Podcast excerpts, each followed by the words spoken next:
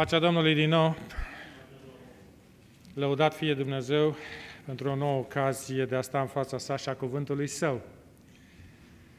Mulțumim pentru prezența ta, prezența sa care a fost cu noi în școala de sabat și l-am invitat să fie și în acest serviciu divin.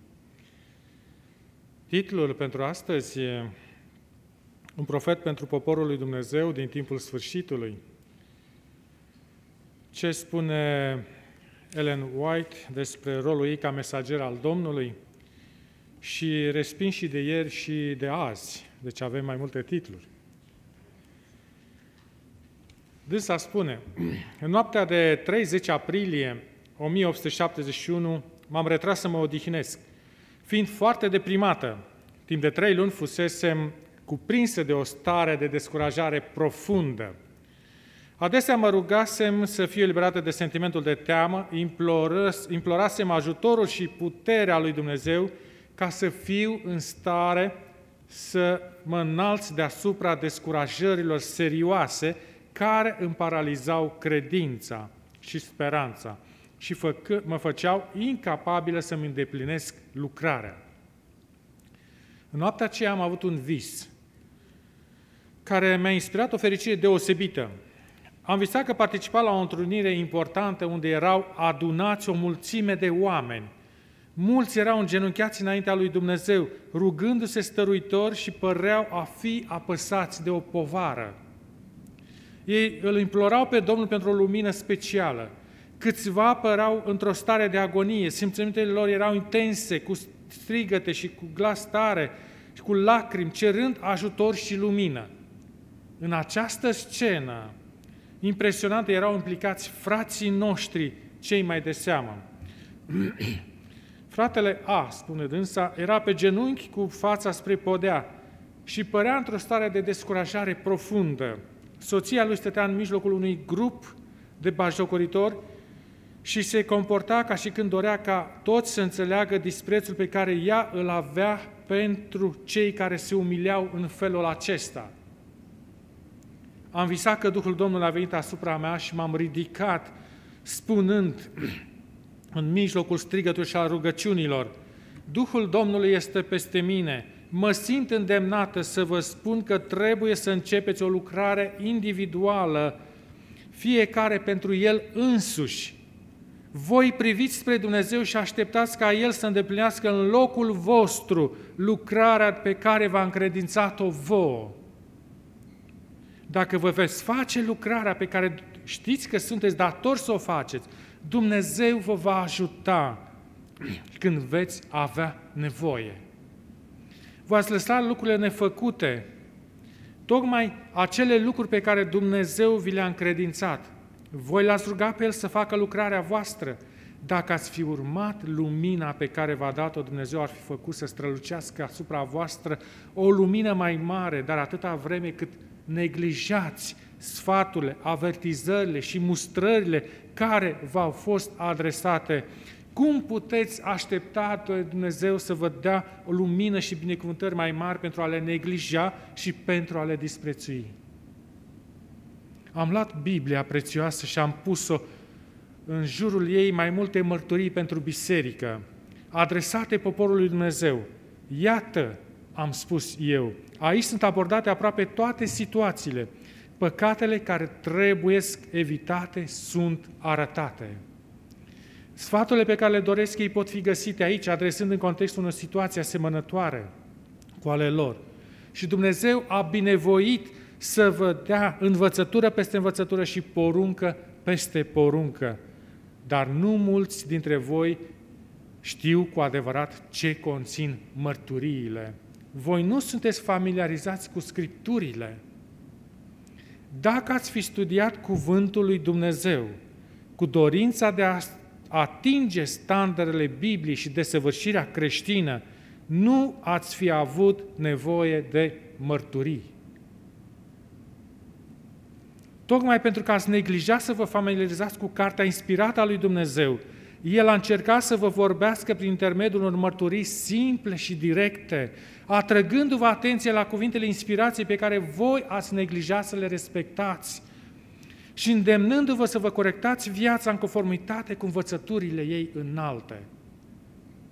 Prin mărturiile adresate, Domnul intenționează să vă avertizeze, să vă mustre, să vă sfătuiască, să vă convingă de importanța adevărului aflat în cuvântul Său. Mărturiile scrise nu au menirea de a oferi o lumină nouă, ci de a întipări adânc în inima voastră adevărurile inspirației, care sunt deja descoperite.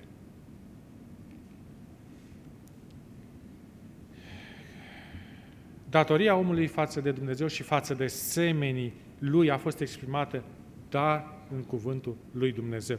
Cu toate acestea, doar puțin dintre voi respectă lumina care le-a fost dată. Prin mărturii nu sunt scoase la lumină adevăruri noi, dar Dumnezeu simplifică marile adevăruri deja descoperite și le aduce înaintea poporului său pe calea aleasă de el însuși pentru a trezi interesul și pentru a impresiona pe oameni, astfel încât niciunul să nu aibă o scuză. Mândria, iubirea de sine, egoismul, ura, invidia, gelozia au întunecat capacitatea de a înțelege, iar adevărul care ar fi putut să vă facă înțelepți pentru mântuire și-a pierdut puterea de atracție și de control asupra minții noastre. Tocmai principiile esențiale ale Evlaviei nu sunt înțelese. De ce? Deoarece nu există foame și sete pentru cunoașterea Bibliei. Și să avem cunoaștere după și sete, să avem foame și sete după cunoașterea Bibliei, după curăția inimii și după sfințirea vieții.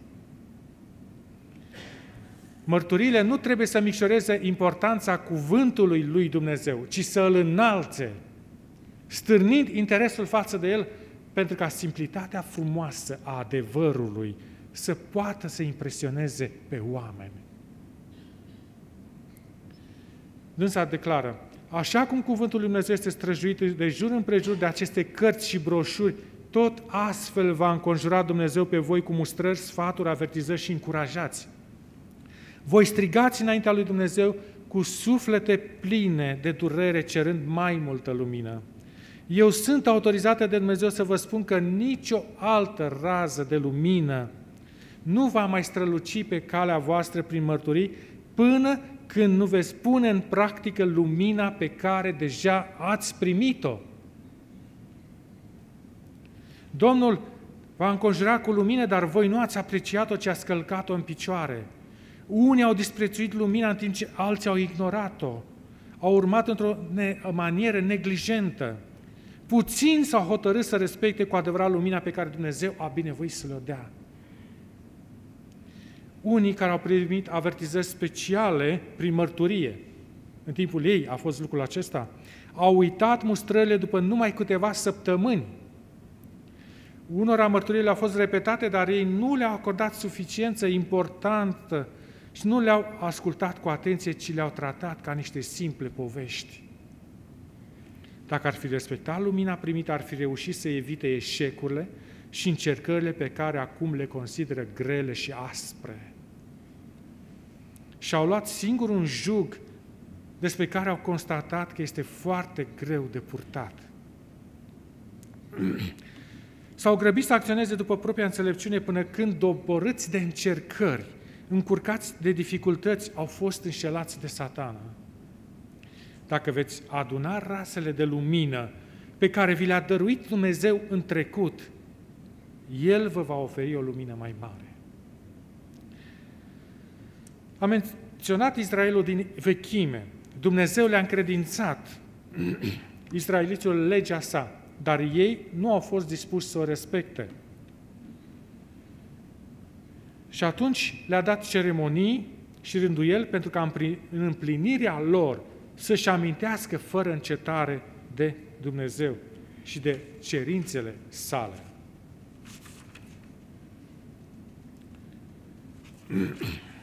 Dacă ar fi fost ascultători și dacă și-ar fi găsit plăcerea în ascultarea de poruncile lui Dumnezeu, nu ar fi fost necesare așa de multe ceremonii și rânduieli. Dacă poporul care pretinde acum că este comoara aleasă a lui Dumnezeu ar respecta cerințele sale așa cum sunt precizate în cuvântul său, nu i-ar fi adresate uh, mărturii speciale care să-i conștientizeze cu privire la simțul datoriei și să-i convingă de păcătoșenia lor și de pericolul teribil de a neglija ascultarea de cuvântul lui Dumnezeu. Conștiința s-a tocit deoarece lumina a fost ignorată, neglijată și disprețuită, iar Dumnezeu va lua de la poporul său aceste mărturii, îi va lăsa fără putere și îi va umili. Spune, ea am visat cu o mulțime de oameni, s-au ridicat imediat în picioare și au răspuns la apel într-un alt vis care l-a avut dânsa. Alții au rămas în tăcere, unii au dat pe față dispreț și bajocără, iar câțiva au părut cu totul neimpresionați. Cineva s-a ridicat de lângă mine și a spus, Dumnezeu te-a chemat și ți-a încredințat solii care să le transmiți copiilor săi pentru a ajunge la inima lor. El ți-a dat aceste solii așa cum nu i-a dat niciunei alte persoane. El a modelat mărturiile tale astfel încât să se potrivească situațiilor în care este nevoie de ajutor. Nu trebuie să te lași influențată de bajocuri, de râsete, de răproși sau de critică.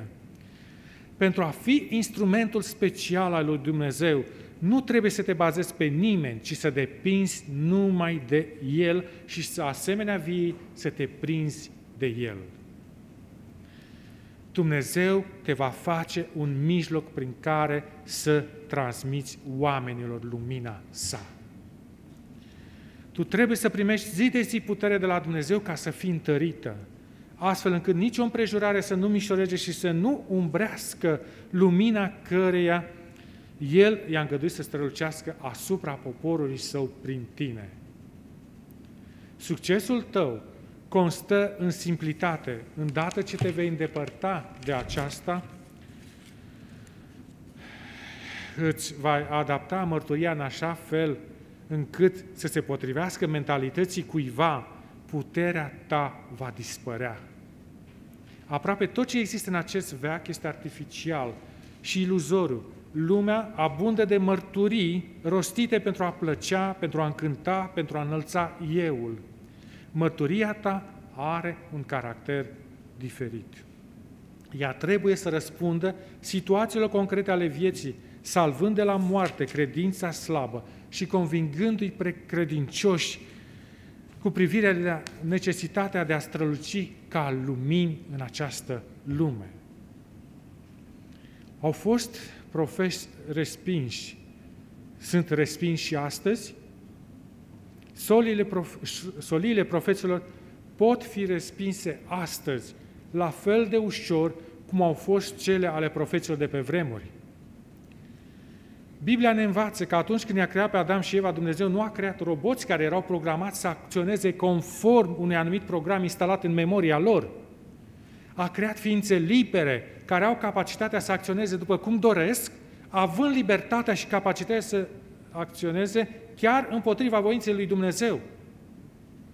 Istoria căderii în păcat și neascultarea cu, se repete cu fiecare om de la Adam încoace – și sunt cea mai mare dovadă că Dumnezeu nu a dorit să facă din ființa sa umană un robot care să acționeze conform programului său. În ciuda riscului neascultării pe care îl presupunea libertatea de alegere, Dumnezeu a apreciat că este drept și constructiv ca omul să decide pentru sine, nu altcineva. Nici măcar El, care era creator și Dumnezeu, nu trebuia să decide pentru ființa umană, ci aceasta trebuia să decidă singură. Dar libertatea de alegere putea deveni o armă cu două tăișuri pentru ființa umană, care nu avea niciun reper după care să aleagă. De aceea Dumnezeu, după ce l-a creat, i-a vorbit despre bine și rău, despre ascultare și neascultare, despre viață și moarte. Ca un părinte i-a explicat urmările alegerii în cazul binelui, dar și în cazul răului, sfătuindu-l chiar implorându-l să aleagă binele. Cuvintele, ți-am spus înainte viața și moartea, binecuvântarea și blestemul. Alege viața ca tu să trăiești și sămânța ta din Deuteronom, capitolul 30, versetul 19. Stau mărturie că de atunci și până astăzi Dumnezeu a fost preocupat permanent să iasă în întâmpinarea omului cu sfat, ajutor, aducându-i suficiente argumente în favoarea alegerii binelui. Dumnezeu nu spune alege ce vreau eu, ci spune alege viața ca să trăiești tu și sămânța ta. Acest argument care reprezintă dorința lui Dumnezeu pentru ființa umană este cel mai puternic și cel mai corect argument în favoarea binelui. Pentru că binele înseamnă întotdeauna viață, în timp ce răul înseamnă moarte. Profetul, mijlocul rânduit de Dumnezeu pentru a lumina, motiva și încuraja pe om să aleagă binele. Slujirea profeților era tot ce mai putea face Dumnezeu pentru omul care nu mai trăia în prezența sa, dar care să beneficieze de sfaturile lui prețioase. Cu toate că profeții au vorbit de la Dumnezeu, cum spune în 2 Petru 1 cu 21, și era, și era, că, pentru că erau mânați de Duhul Sfânt, omul nu a apreciat întotdeauna acest ajutor trimis de Dumnezeu. Avem cazul în Sfânta Scriptură în care profeții au fost ascultați, dar avem și cazuri triste, dureroase, în care aceștia nu doar că nu au fost ascultați, dar au fost și maltratați și chiar uciși. Perspectiva din care erau priviți și evaluați profeții era total una greșită.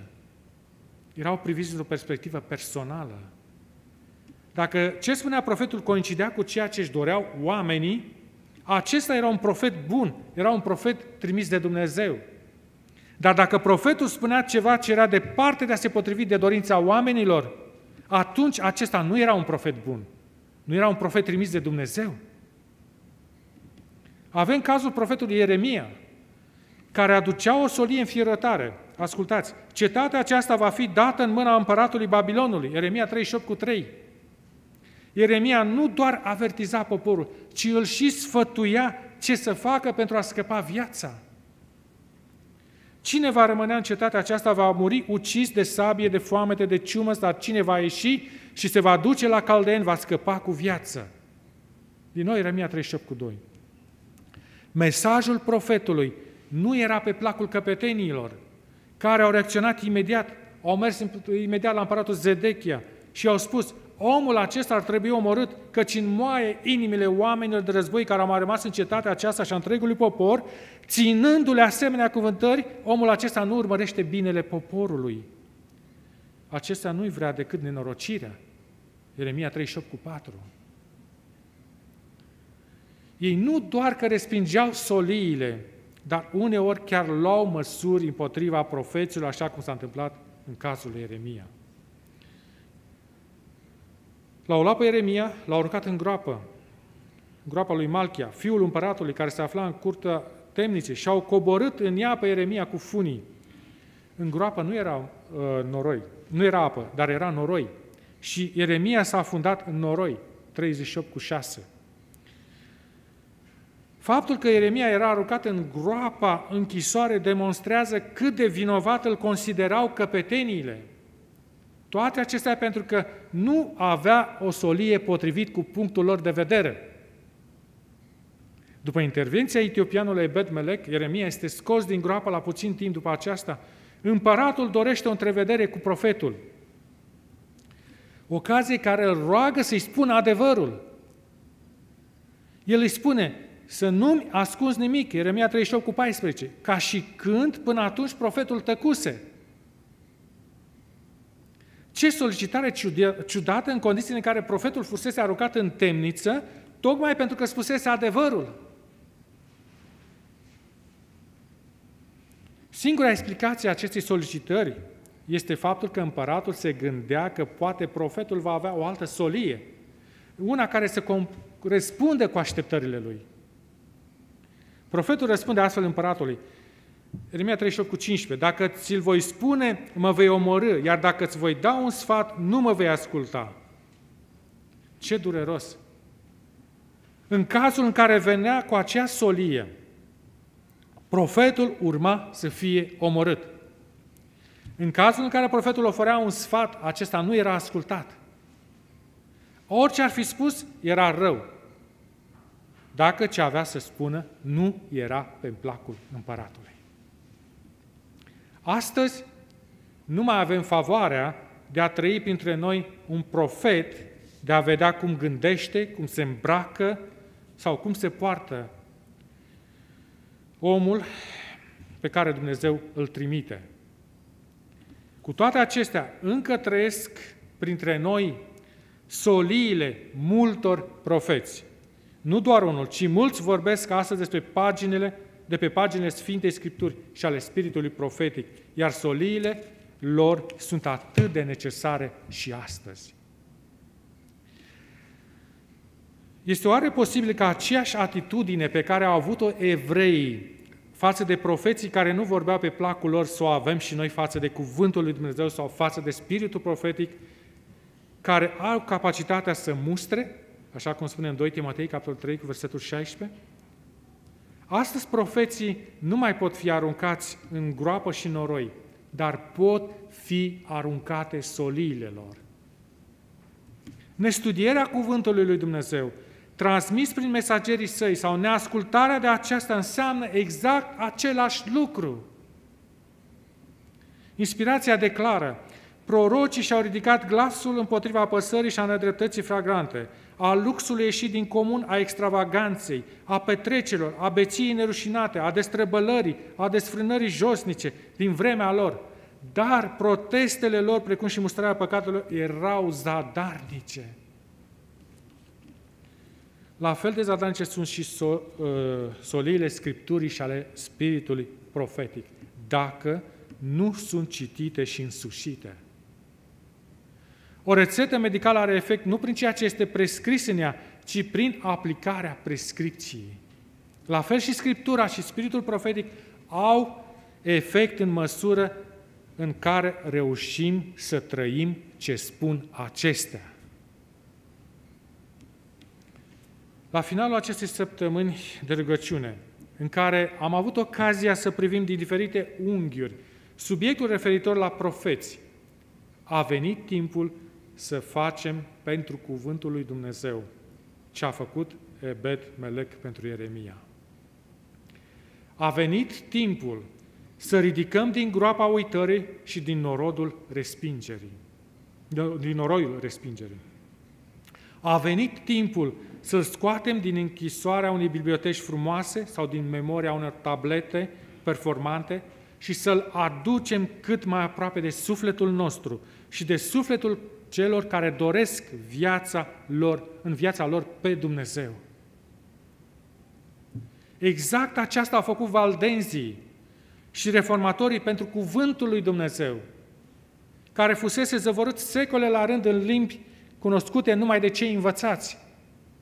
Ascunși în spatele fortărețelor înalte ale munții sau al peșterilor adânci ale pământului, la lumina torților, valdenzii copiau Sfintele Scripturi, verset cu verset și capitol cu capitol, iar apoi le puneau în mâinile oamenilor.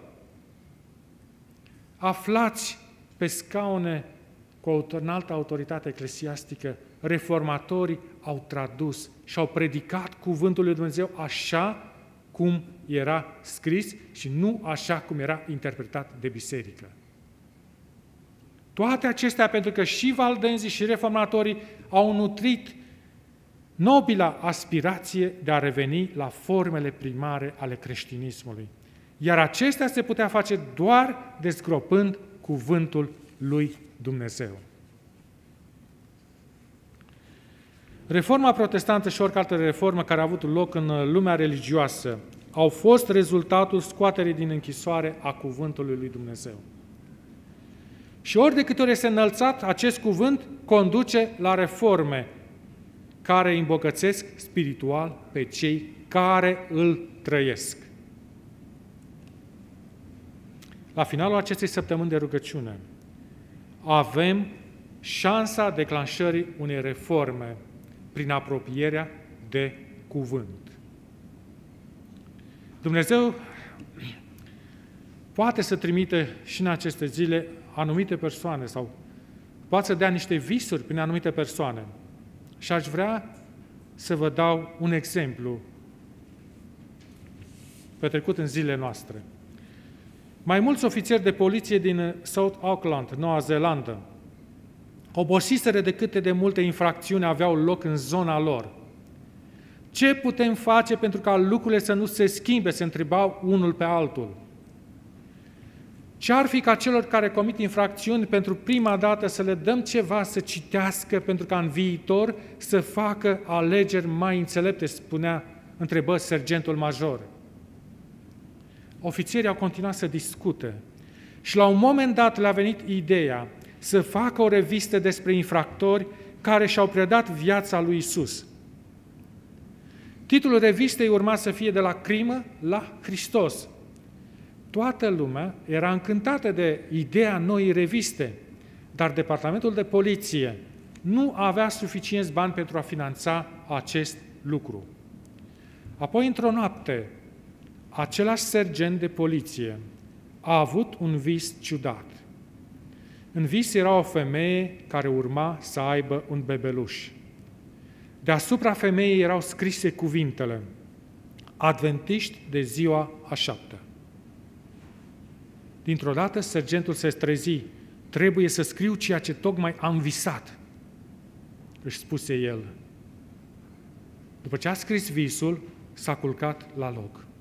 În dimineața următoare, la secția de poliție, sergentul le-a spus celorlalți ce credea că înseamnă visul său. El spune, eu cred că Biserica Adventistă de ziua șaptea va da naștere acestui proiect cu revista, a spus. Eu sunt adventist de ziua șaptea, a spus unul dintre ofițeri emoționat. Și știu o biserică adventistă locală care ar putea și ar fi interesată să ajute.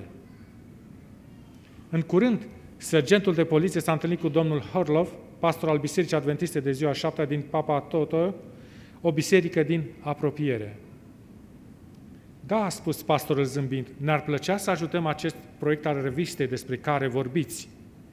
Dar pastorul Horlo a explicat apoi că biserica ar ajuta la scrierea revistei și la alte lucruri, dar că nu poate oferi bani pentru proiect. În ziua următoare, o femeie a intrat în secția de poliție și a cerut să vorbească cu seniorul sergent. Când a apărut omul, femeia a spus, Dumnezeu m-a trimis aici. Nu știu de ce, dar spuneți-mi ce plan aveți pentru această comunitate de oameni. După ce sergentul i-a spus despre proiectul uh, revistei respective, femeia a zis, Acum știu de ce m-a trimis Dumnezeu aici să vorbesc cu dumneavoastră. Am vrea să oferim niște bani. Mă duc să mă rog și să vorbesc cu niște oameni. Apoi ne vom întoarce la dumneavoastră. După câteva zile, femeia s-a întors la secția de poliție și spune, am 10.000 de dolari gata să fie folosiți în proiectul dumneavoastră. Cu acea revistă, spuse ea zâmbind, acei bani au fost suficienți pentru publicarea primului număr al revistei. O, a adăugat femeia, mai am niște bani pentru următoarea ediție a revistei. Prima ediție a revistei de la Crimă la Hristos a inclus povestea lui Amos, un membru fondator al unei bande uriașe numit Vânătorii de Capete, și povestea unei femei care a trecut de la o viață de infractoare la o viață cu Isus Hristos. Mulți oameni au fost botezați pentru că au citit în revistă de la Crimă la Hristos ceva care le-a atins inima. Când Dumnezeu trimite cuiva un vis, El trimite și mijloacele necesare pentru ca acel vis să devină realitate. La finalul acestei săptămâni de rugăciune, la finalul acestui an, avem nevoie și avem șansa declanșării unei reforme prin apropierea de cuvânt. Dumnezeu să ne iasă întâmpinare cu Duhul Sfânt, să ne ajute să vedem frumusețea acestuia, atât în citirea, cât și în trăirea Lui. Dumnezeu să ne ajute ca în fiecare dimineață, atunci când satul sau orașul nostru încă doarme, în liniștea cămăruței noastre, să trăim fascinația, pacea și bucuria oferite de cuvântul lui Dumnezeu. Și El să ne ajute să facem lucrul acesta. Amin. Avem șase sugestii de rugăciune. Prima, să-i mulțumim lui Dumnezeu pentru că trăim o vreme în care putem să ne, să ne exercităm libertatea de alegere. Să-i mulțumim lui Dumnezeu pentru că în soliile Scripturii găsim atât de multe argumente în favoarea alegerii binelui. A treia, să luăm o decizie personală de a oferi Sfintei Scripturi locul care îi se cuvine. Și următoarele trei. Cereți lui Dumnezeu să vă păstreze simplitatea și puritatea dragostei din tâi și credința în El. Rugați-vă să primiți lumină cu privire la lucrurile pe care le-ați adoptat și care vă împiedică să comunicați cu Dumnezeu. Și următoarea, rugați-vă pentru membrii familiei și pentru biseric, familia bisericii. Cereți eliberare și protecție pentru ei și pentru voi înșivă. Toți cei care doriți să ne rugăm pentru aceste lucruri, să o facem. Cei care pot să îngenuncheze, să fac. Și vă rugăm să facem lucrul acesta pentru noi și pentru cei din jurul nostru. Amin.